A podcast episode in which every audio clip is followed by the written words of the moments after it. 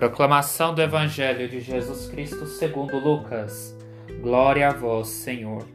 Naquele tempo, reuniu-se uma grande multidão e de todas as cidades iam ter com Jesus. Então ele contou esta parábola. O semeador saiu para semear a sua semente. Enquanto semeava, uma parte caiu à beira do caminho, foi pisada e os pássaros do céu a comeram. Outra parte caiu sobre pedras, brotou e secou porque não havia umidade. Outra parte caiu no meio de espinhos. Os espinhos cresceram junto e a sufocaram. Outra parte caiu em terra boa, brotou e deu fruto, cem por um. Dizendo isso, Jesus exclamou: Quem tem ouvidos para ouvir, ouça.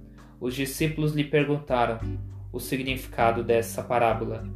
Jesus respondeu: A vós foi dado conhecer os mistérios do reino de Deus, mas aos outros só por meio de parábolas, para que olhando não vejam e ouvindo não compreendam. A parábola quer dizer o seguinte: a semente é a palavra de Deus. Os que estão à beira do caminho são aqueles que ouviram, mas depois vem o diabo e tira a palavra do coração deles, para que não acreditem e não se salvem. Os que estão sobre a pedra são aqueles que, ouvindo, acolhem a palavra de Deus com alegria, mas eles não têm raiz.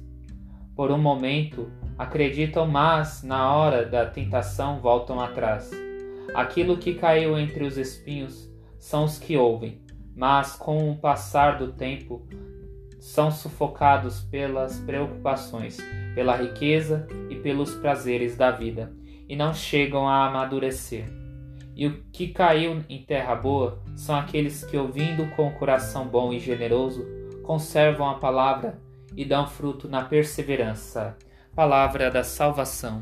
Glória a vós, Senhor.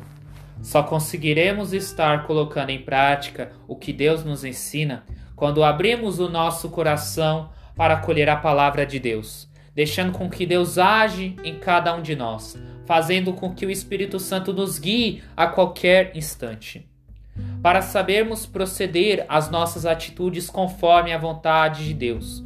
Quando acolhemos a palavra de Deus, deixamos com que Deus venha preencher o vazio do nosso coração, porque a palavra de Deus nos instrui para estarmos seguindo sempre a vontade de Deus em nossa vida para que possamos nos preparar para anunciar a palavra de Deus ao mundo, fazendo com que não nos entregamos ao pecado, que muitas vezes destrói o nosso vínculo de intimidade com Deus, que possamos nos abrir a cada instante para escutarmos a palavra de Deus, para deixar com que Deus nos guie em nossa vida, que o Espírito Santo nos explique todas essas palavras.